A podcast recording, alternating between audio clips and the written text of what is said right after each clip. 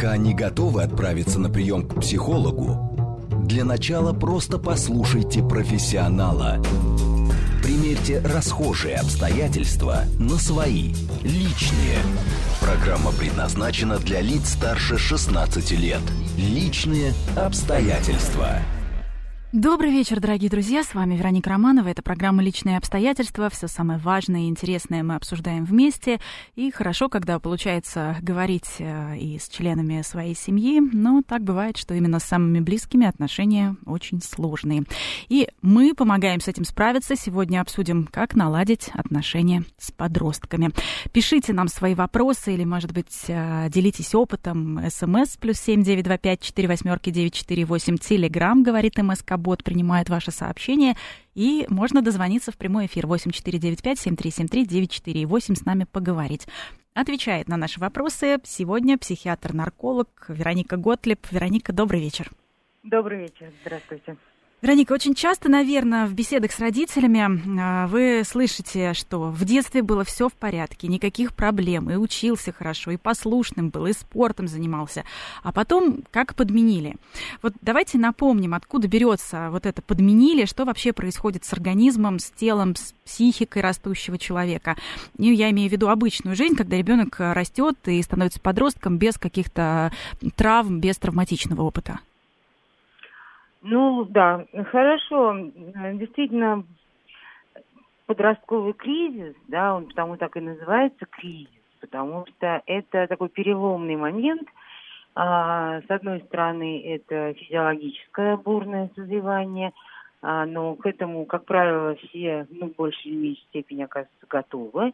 И второй момент, или даже наоборот, первый момент – это э, психологический кризис, который, в общем, связан с тем, что в этот момент человек переходит из детского состояния э, во взрослое, да, и вот этот вот э, э, эта инициация, да, из юноши в мужчину, там из девушки в женщину, э, она всегда очень э, тяжело переживается, да, потому что, э, с одной стороны, отвергаются все прежние ценности и авторитеты, с другой стороны, э, должны строиться какие-то новые, да, и это всегда сложно. Плюс это э, период самоидентификации, понимания, кто я, какой я, э, какой я, так сказать, э, сам по себе, как, как, как я предъявляюсь обществу. И поэтому вот это действительно а, ну, подростковый кризис, мне кажется, все помнят э, в основном, какие э, сложности в этот момент э, человеку предстоит переживать. Вот здесь, наверное, и... очень важный момент – это гормональные изменения, которые в том числе влияют и на эмоциональную стабильность, точнее, нестабильность, которая свойственна этому возрасту, да, и э, переменчивость настроения, которую родители видят в подростках, э, здесь важно, как ее воспринимать, что это не просто прихоть и капризы, да, а, возможно, даже самому подростку очень сложно, и он сам испытывает дискомфорт от того, что с ним происходит. Ну да, конечно, я как-то по умолчанию гормональные все эти кризы оставила в стороне, но, безусловно, вы правы. Это такой, такая гормональная буря. А, сложно подростку с этим, он не справляется, у него навыка нет, он не понимает, что с ним происходит.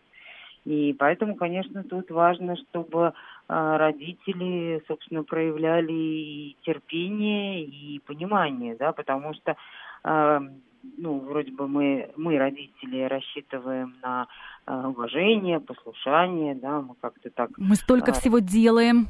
Мы столько всего делаем, да, мы кормим, поем, надеваем и бываем, вот, и хотим за это, так сказать, получить э, уважительные отношения, чтобы не грубил, не дерзил и так далее. А в итоге получается буря, бунт и э, такой, знаете, наверное, в некоторых семьях вообще негласный запрет на выражение чувств, особенно негативных чувств. Это связано еще и с тем, как родители сами себя ведут и в какие рамки ставят. Ну, во-первых, это, безусловно, вы правы. Во-первых, это связано с тем, что э, родители, понимаете, мы же родители-то не по э, там не по образованию, да, не по знанию, мы родители просто вот по статусу. И мы, естественно, свой опыт жизненный, свое понимание а, переносим на наши родительские функции и на наши отношения с ребенком. Если э, я не умею выражать свои чувства, да, то я буду требовать того же самого от ребенка. И я буду запрещать ему чувствовать там боль, э, грусть, я буду его там, заклинать магически «не плачь, не переживай, не расстраивайся» и так далее и тому подобное. И в итоге это формирует, э, в общем, такое даже, я бы сказала, ну, болезненное состояние, да, лекситимию, то есть невозможность а, осознавать свои чувства и выражать их, и, соответственно, не понимать, что со мной происходит. Мне плохо. Почему мне плохо, я не понимаю, но мне надо что-то с этим сделать, да, и я либо там как-то э, реагирую эмоционально, да, потому что я не могу с этим справиться, либо я э, совершаю какие-то рискованные поведения, поступки, да, вплоть до самоповреждения там, или даже уход в аддикцию. То есть это, конечно, основа, да, чтобы человек понимал, что с ним происходит, и свои потребности осознавал, и свое состояние осознавал.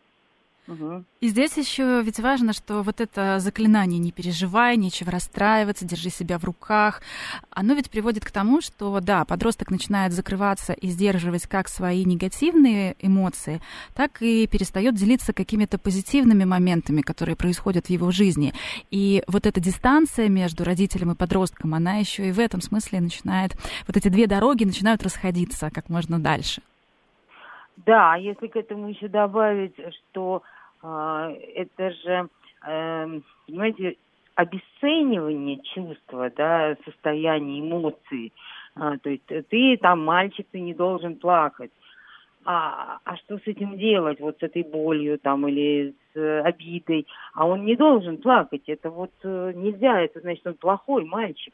Или там ты, ты там слабый, ты, ну и так далее, да, и у, у человека происходит, у подростка, ну, у ребенка сначала, да, четко закрепляется, что нельзя, нельзя проявлять свои чувства, нельзя а, их а, каким-то образом отреагировать, да, и все это, а, естественно, приводит к тому, что а, перед родителями нужно держать какое-то лицо, а, и лучше поэтому ни во что их не посвящать, ничего с ними не обсуждать, потому что вместо какой-то поддержки и понимания а, они получат, ну, там, в каких случаях э, просто ругань, да, в каких-то случаях вот такое вот высмеивание, а для подростка это крайне болезненно.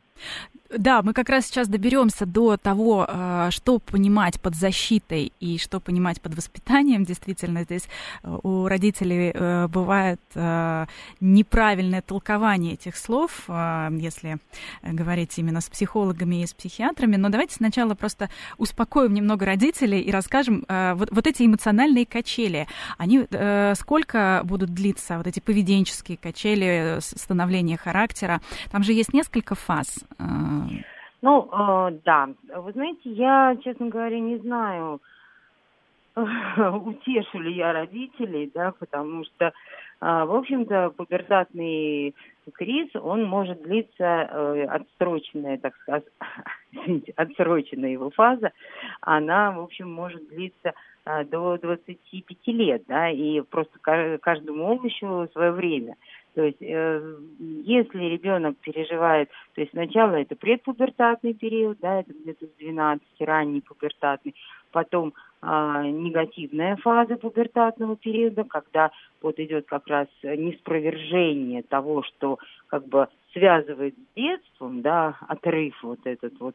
И дальше идет позитивная фаза, то есть э, нормализация этого состояния и формирование тех а, новых ценностей, которые идут, а, ну, как бы формируются за счет собственного какого-то а, и опыта, и мироощущений и так далее. Но, наверное, многие сталкивались с тем, что вот бывает ребенок там совершенно, да, там 17-18 лет, послушный, хороший, там, не протестующий, а потом вдруг бах, уже вроде родители расслабились, выдохнули и сказали, ну и чудесно. Все, уже вырастили, Нас воспитали. Давала. Ага. Да, да, да, да.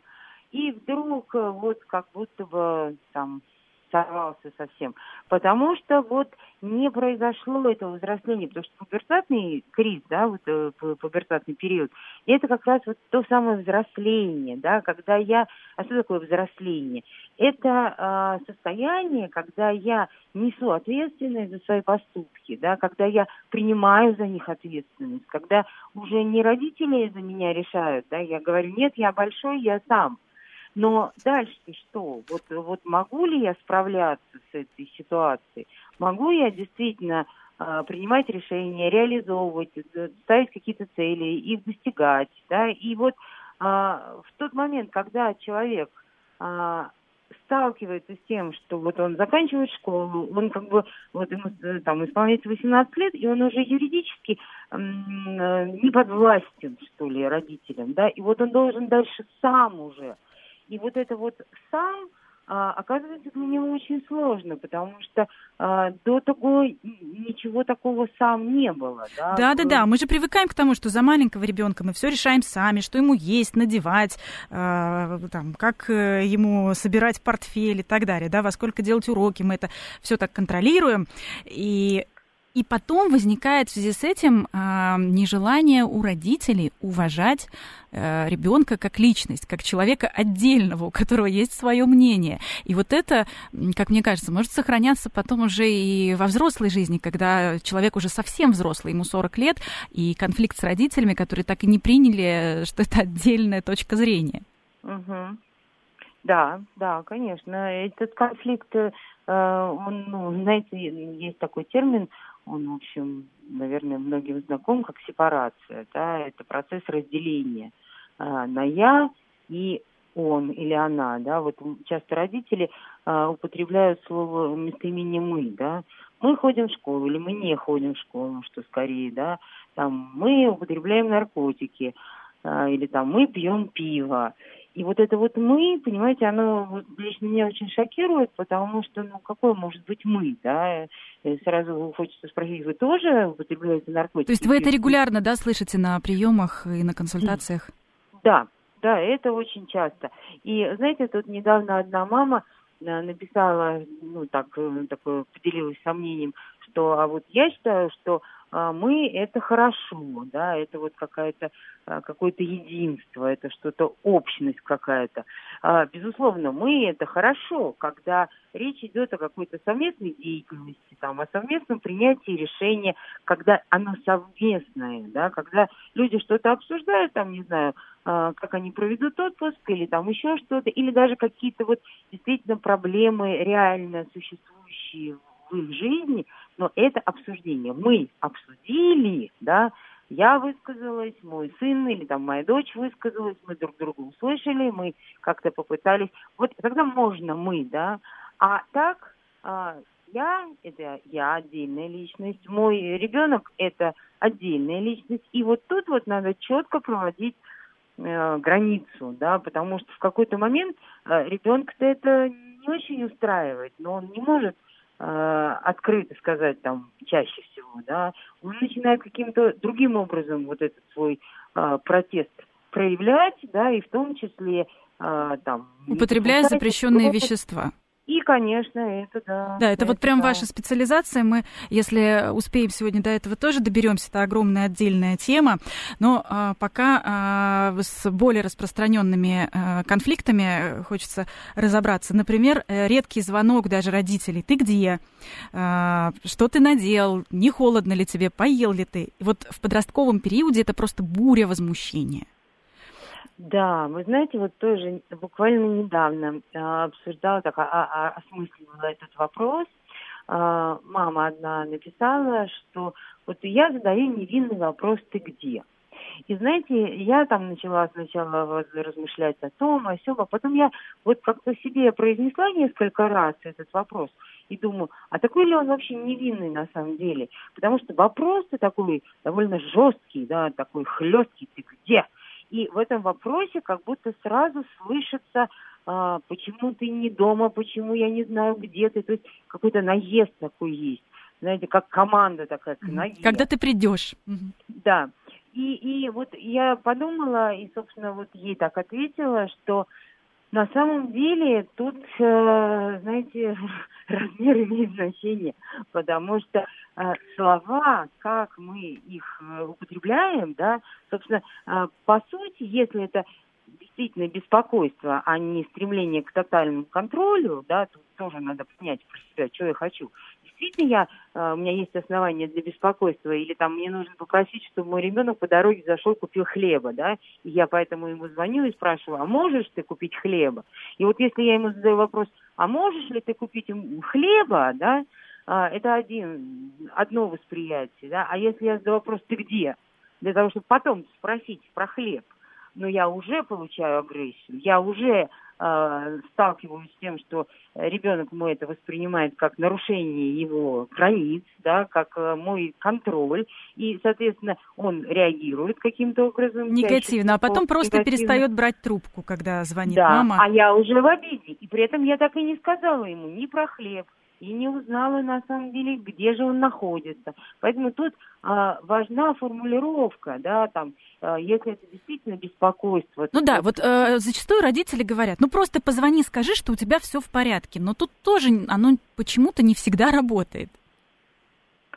А, знаете, ну я, я, конечно, не там истина в последней инстанции, я не знаю, почему это не всегда работает. А, тут, мне кажется, важно э, ребенку объяснить причину вот э, этой просьбы, да, почему ты просишь. Не потому, что ты вот э, там галочку отмечаешь, да, что позвонил или там еще что-то. Ты беспокоишься, ты переживаешь чувства, которые э, довольно, э, с которыми довольно тяжело справляться. Поэтому я пытаюсь объяснить своему ребенку, почему я беспокоюсь, да, и как он мне может помочь с этим беспокойством справиться. И вот тут мы опять возвращаемся к тому, о чем только что говорили. Я могу рассчитывать на это только в случае, если я уважаю его чувства, если я принимаю его чувства. А если я его обесцениваю, говорю, не волнуйся. Я говорю ребенку, что я в ответ услышу, когда я буду рассказывать э, ему о своих волнениях? Он скажет, да, мам, не волнуйся, ты что, что со мной может случиться? Mm-hmm. Прям бумеранг. Угу. Угу. Ну вот э, теперь мы как раз и добрались до того, э, что э, на самом деле ребенок э, понимает как чувство защищенности и как родительскую заботу. Вовсе не ты в шапке, ты поел, когда ты придешь и так далее, а ту самую поддержку в кризисных сложных ситуациях. Вот, э, к примеру, когда учитель э, жалуется на ученика, жалуется родителям. Что мы ча- чаще всего э, слышим, да? Мы слышим, да как ты мог, сейчас э, я ему все объясню и так далее. Ну, то есть э, на людях э, не каждый родитель встает на сторону своего ребенка. Да я бы сказала, редкий родитель, потому что мы же все тоже родом из школы, и тоже мы, многие из нас травмированы этой ситуацией, и мы как-то так вот по умолчанию боимся учителей, да, и, и даже несмотря на то, что учителя-то они бывают не всегда справедливы, и чаще всего э, все-таки родитель, э, у него тоже есть претензии там к своему ребенку, потому что он там, ну, действительно, совсем не идеален, да, но получается, что объединяясь как бы вот в эту агрессивную коалицию, э, с коалицию, учителем. да, а, э, то есть э, ребенку, э, знаете, вот я не помню, где это, ну, собственно, Тарас Бульба, да, вспомним, да, я тебя породил, я тебя и убил. А, вот э, ребенок, в смысле родитель, э, может, на мой взгляд, высказать все свои претензии, замечания и так далее своему ребенку, но э, уже без третьих лиц, да, а все-таки на людях, э, вот в присутствии там э, учителя, э, гораздо ценнее поддержать ребенка, да, сказать, что ну, возможно, да, это там было не лучшее решение.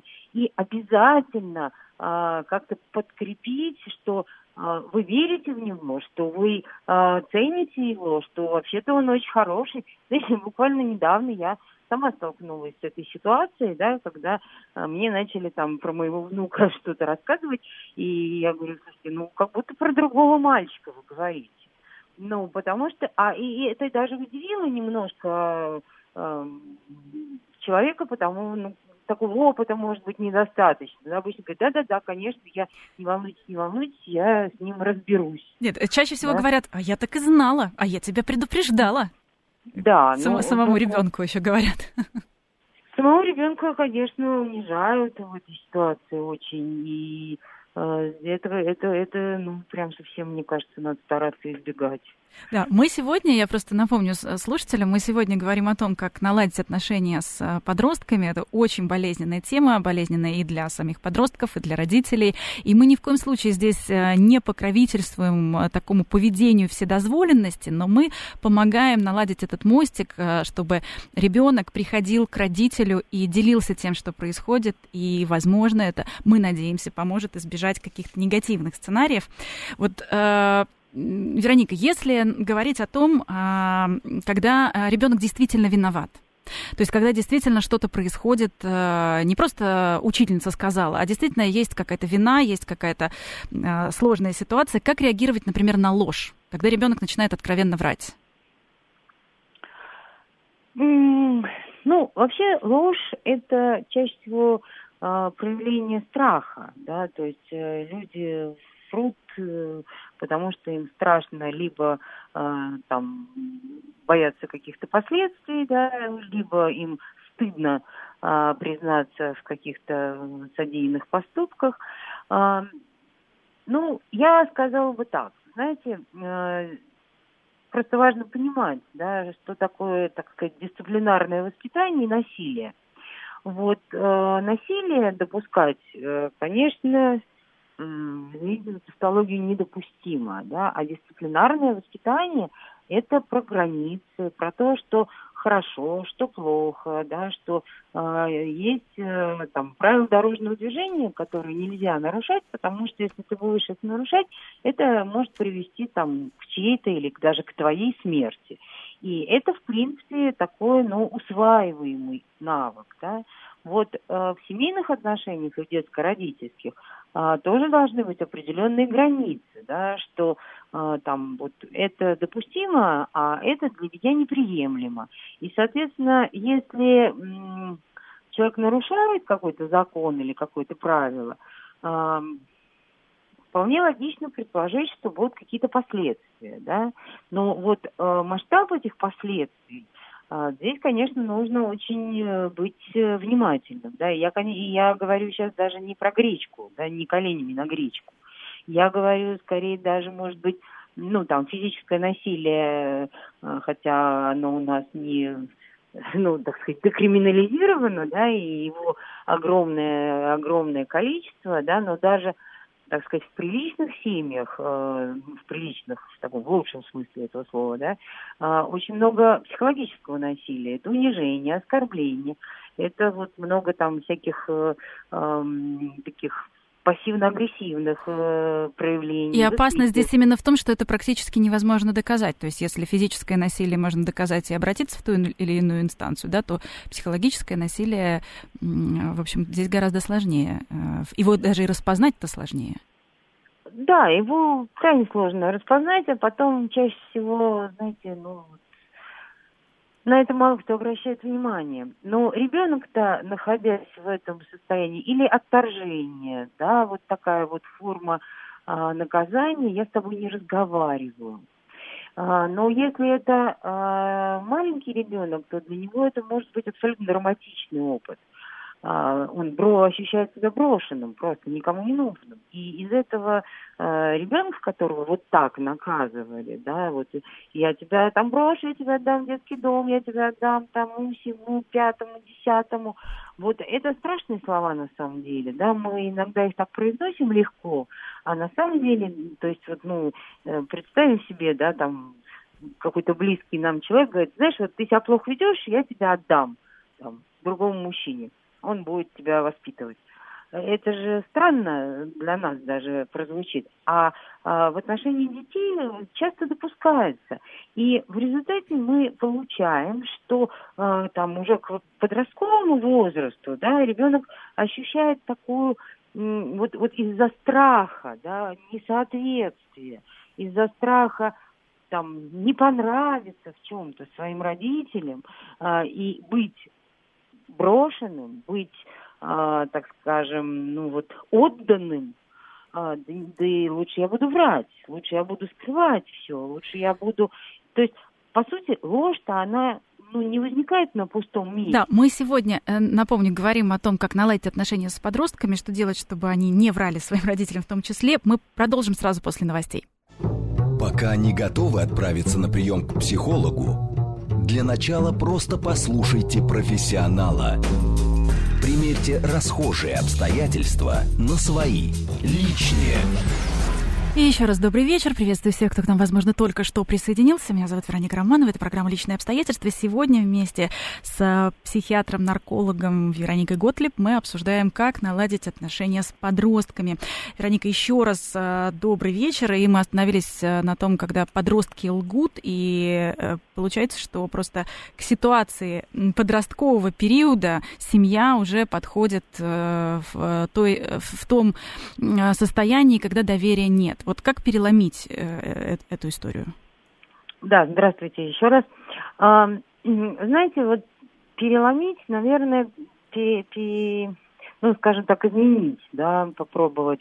Во-первых, э, нужно, мне кажется, это все очень э, проговорить да, вот эту ситуацию. Вообще, э, чем больше каких-то темных зон, да, э, вот Э, тем, тем сложнее с этим что-то сделать. Да? То есть э, в идеале, ну, для того, собственно, и существуют э, специалисты, это делается э, с участием специалиста, который э, таким модератором да, выступает, э, следит, чтобы ситуация не перешла в какую-то э, опасную зону, да, не превратилась в конфликт, скандал, там, мордобой и так далее. То есть э, важно понять, э, в чем, так сказать, корень, да, какие обиды, какие взаимные причем, да, потому что у родителей есть обиды на детей, у детей есть обиды на родителей. И, э, собственно, без вот этого вот, ну, на мой взгляд, это моя точка зрения, э, без того, чтобы вот эту ситуацию каким-то э, понятным, простым образом не проговорить, не э, высказать, я все время э, возвращаюсь к этому, да, э, высказать те чувства, которые э, важно, так сказать, э, ну, важно озвучить, да, э, и, и тут я маленькую ремарочку, да, я всегда э, прошу родителей э, общаться ну и детей тоже, да, общаться с позицией «я послание», да, то есть не ты плохой, да, не ты меня обидел, а я обиделась, когда там произошло что-то, да, или я почувствовала, э, пережила какую-то эмоцию, когда там э, ты там сделал или сделала вот таким образом. Mm-hmm. Вот а, очень часто да. э, на, на консультациях, наверное, у вас э, появляются родители с огромным багажом обвинений и неудовлетворенности такого характера. Он не убирает в комнате, прогуливает уроки, там, хамит, допустим, да. Вот здесь а, насколько вообще родители отдают себе отчет в своих обвинениях? То есть а, здесь же нужно разделять саму суть претензии и то, как она высказывается. Вот мы, мы как раз к этому переходим. Ну, Конечно. А, понимаете, э, вообще, как мы что высказываем, это, это вообще очень важно. Но а, сначала нужно понять, как вы правильно сказали, суть, да, потому что а, иногда вот в этих ну, извините, я бы назвала там их в каких-то случаях просто придирками, да, скрыто что-то другое, да, то есть у меня есть какое-то, какая-то недо, недо, извините, пожалуйста, неудовлетворенность, да, э, мои какие-то чувства задеты, и я вот э, э, проявляю таким образом свою агрессию, да, я цепляюсь, я ищу какой-то повод для того, чтобы отреагировать это. Почему у тебя опять не убрано в комнате? Почему ты там разбросал носки? Да, это раздражает. Раздражает то, что ты говоришь об этом тысячу миллионов сексиллиардов раз, и носки все равно валяются.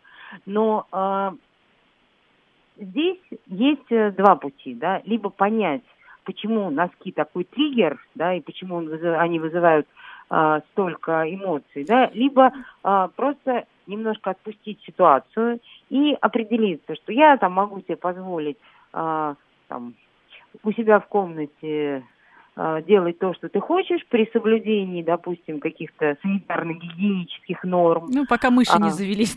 Да, например, да, там, ну, я не знаю, а, убирать э, кровать или не убирать кровать. То есть, понимаете, вот важен какой-то компромисс, потому что компромисс это всегда то, что удовлетворит обе стороны. Но, опять же, я вот э, про ложь говорила. Вот просто так, э, знаете, сесть и договориться. Есть очень много способов. Там э, родители заключают контракты с детьми. В ряде случаев это работает, в ряде случаев это совсем не работает. То есть я не а... готовлю тебе э, еду, пока ты не помоешь посуду с предыдущего раза. Ну, например, это граница это граница. Вот я, кстати, не, за, не завершила, да, вот эту тему с границами. А, а, разумные какие-то вещи, которые, так сказать, ну, а, защищают э, вашу психику, да, они тоже должны быть. Но вы не готовы а, там все время сталкиваться с этими носками, да, ну, вы имеете на это право, в конце концов. Но а, здесь нужно как-то договариваться, да, и ставить границы. Там, ну, условно говоря, вот э, я тебе не готовлю еду, или там, ну, я не знаю, применительно в комнате, что-то я не могу ничего такого э, умного придумать. Но, во всяком случае, э, здесь можно э, обсудить, что вот это твоя зона, да, и я сюда не лезу, я, допустим, там не лезу в твой шкаф, не лезу Или стучу перед тем, как войти в комнату. Это однозначно, да. Но э, ты там не бросаешь носки в коридоре, предположим, да, вот это вот, вот мы об этом договорились. А дальше вопрос, насколько это соблюдается. Э, я не лезу, и тогда я могу сказать, помилуйте, ну, я же вот соблюдаю свою часть договоренности, давай-ка ты свою тоже соблюдай. И вот если есть вот это вот э, есть контакт, да, и есть э, способность договариваться, оно сработает, несомненно. Если уже все настолько запущено, что э, и я не могу выдерживать э, эту границу, то я все равно встреваю и говорю, так, почему у тебя беспорядок в шкафу? Соответственно, и носки будут валяться. То есть, ну да, действительно, ребенок зеркалец, кому, с кого ему еще брать пример. Ну, и здесь, наверное, нужно держать в голове, что э, сама форма вот этого конфликта, вот этого скандала, она тоже очень важна, потому что претензия к носкам, она через, э, допустим, неделю забудется, а обидные, оскорбительные какие-то вещи, они могут засесть у нас на всю жизнь в памяти. Да, знаете, э, безусловно, вообще формулировки надо очень тщательно подбирать, вот как, например, мы говорили там с вопросом «ты где?».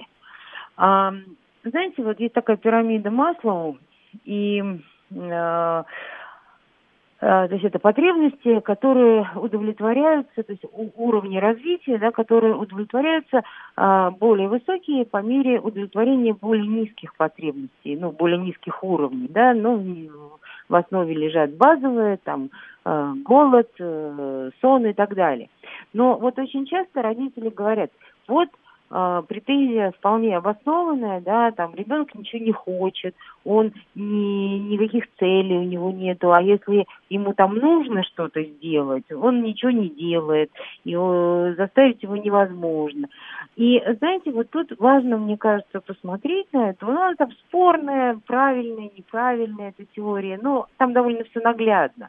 То есть а, вот эта вот а, высшая, так сказать, форма, да, вот а, высшая а, цель, это вот самовыражение, самоактуализация, достижение целей, она может быть, может э, быть реализована только когда реализованы все более низко лежащие потребности, а это и потребность в любви, и потребность в защите, и потребность в уважении.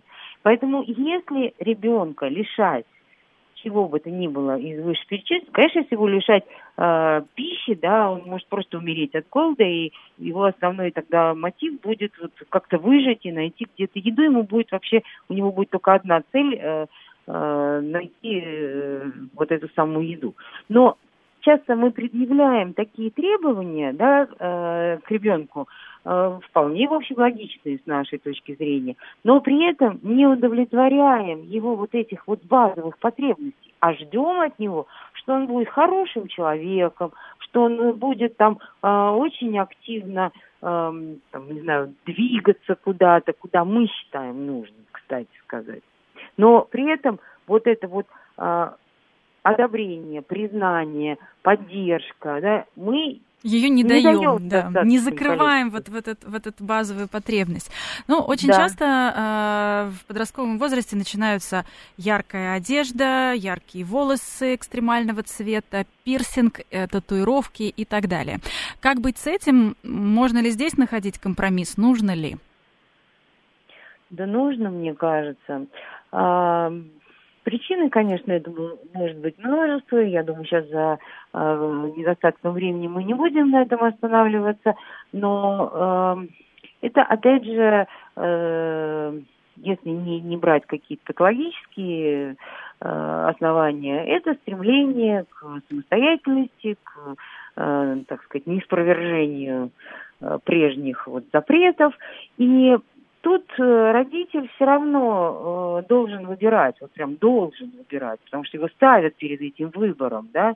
А, если я все время запрещаю, то есть я могу говорить, что я вот, мне не нравятся красные волосы, там, я не крашу волосы в красный цвет.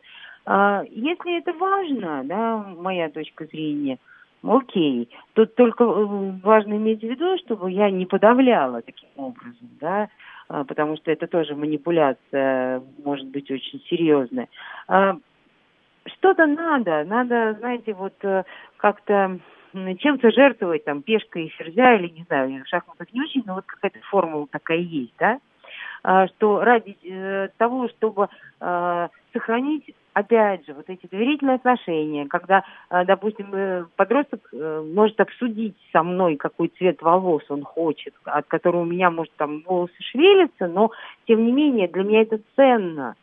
И там обсудить, скажем, пойдет ли ему голубой цвет волос или лучше остановиться на оранжевых.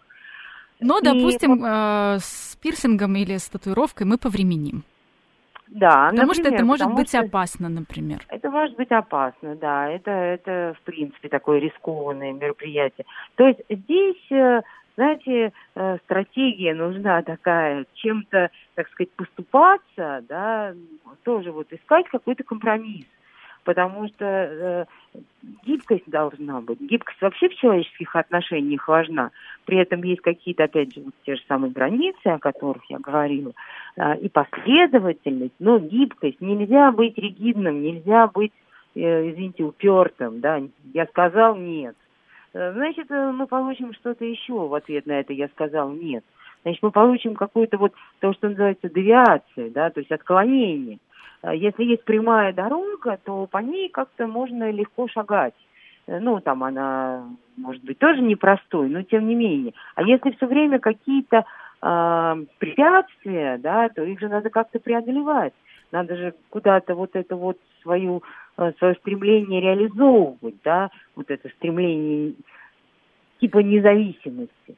И тут опять возникает вопрос, куда это все может реализоваться, да, в саморазрушение разных форм, опять же, начинают порезов, там, руфинга и каких-то экстремальных видов спорта, а, даже не спорта, а времяпрепровождения, да, и кончая а, употреблением наркотиков. Вот как раз, да, у нас есть один из вопросов. А, если нашли э, пакетик с таблетками у подростка, как здесь э, правильно поговорить и вообще с чего начать. Это понятно, что отдельная тема, но это ваша непосредственная специализация, поэтому этот вопрос мы разберем. Да, это, эта тема, э, правда, сложная. Значит, э, пакетик нашли, ну, надо, естественно, получить какие-то э, объяснения, да, разъяснения, а что это за пакетик и что в нем находится. А что ты роешься а, в моей сумке? Или, а, ну, это же агрессия, наверное, сразу возникнет. Конечно.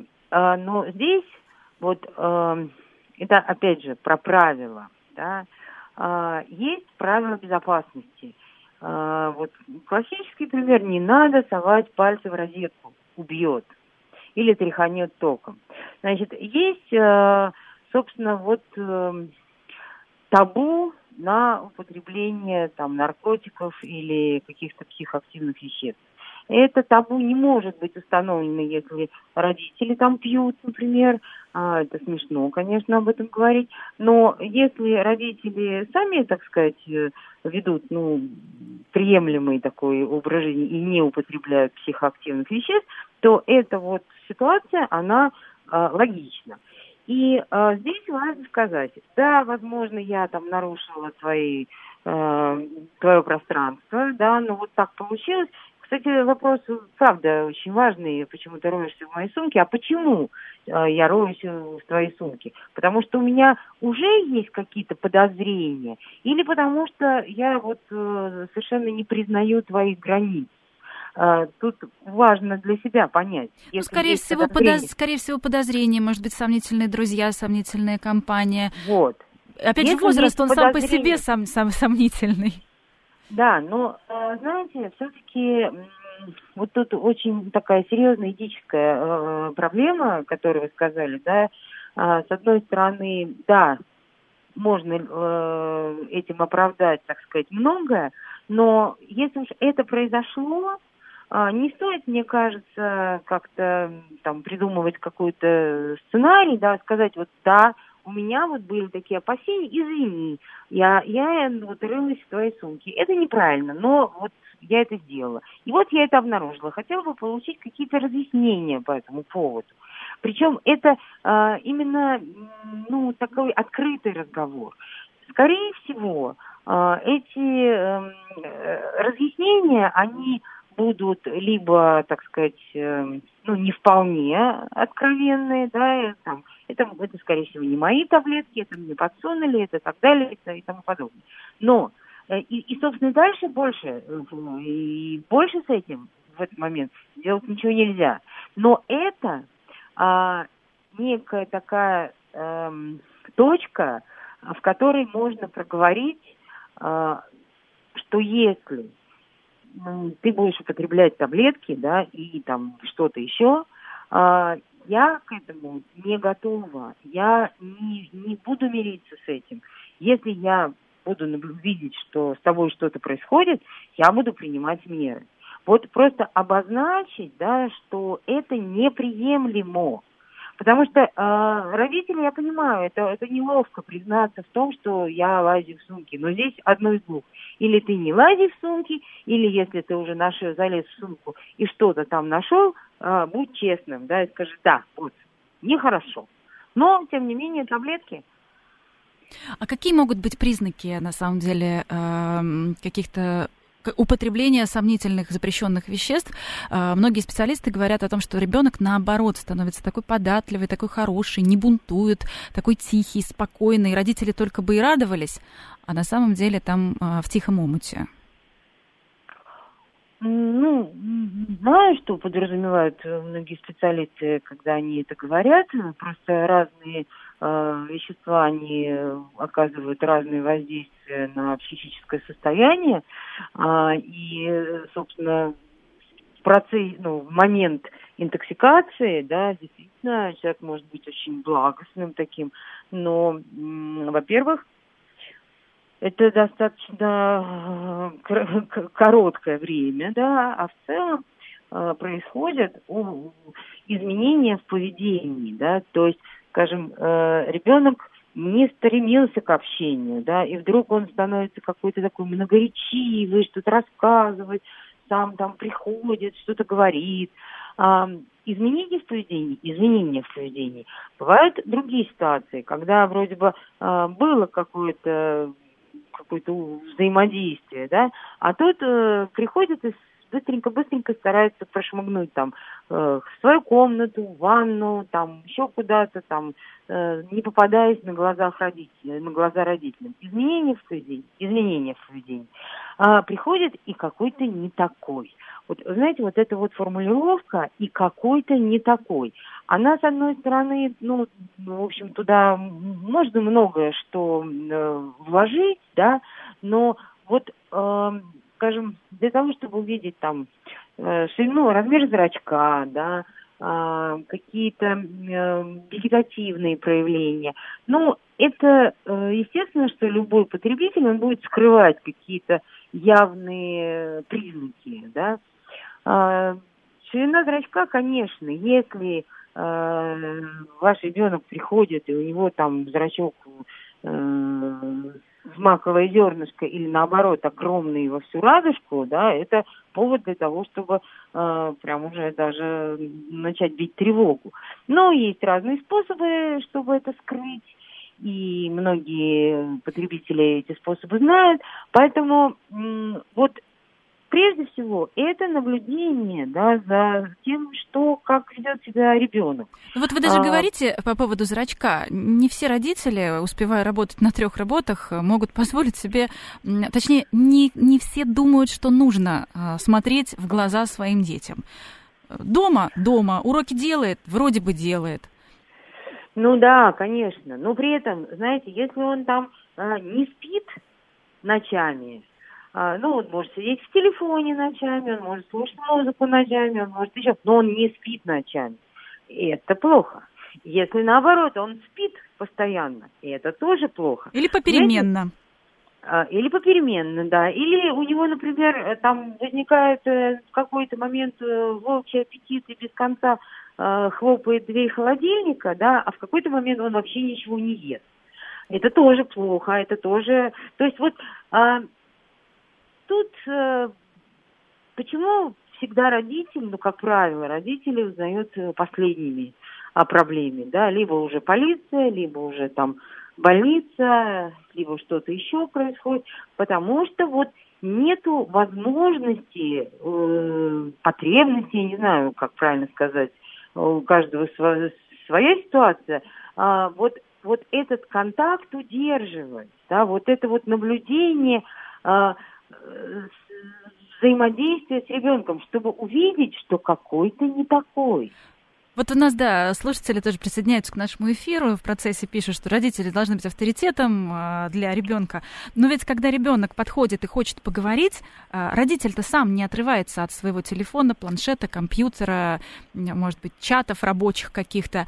И потом удивляются, почему дети делают точно так же. Да вообще, да, вы правы, знаете, э, тут ведь это процесс, да, просто э, готовься, а не летом. Готовься к этому возрасту, там, ну, с, с, своего ребенка, с раннего возраста его же.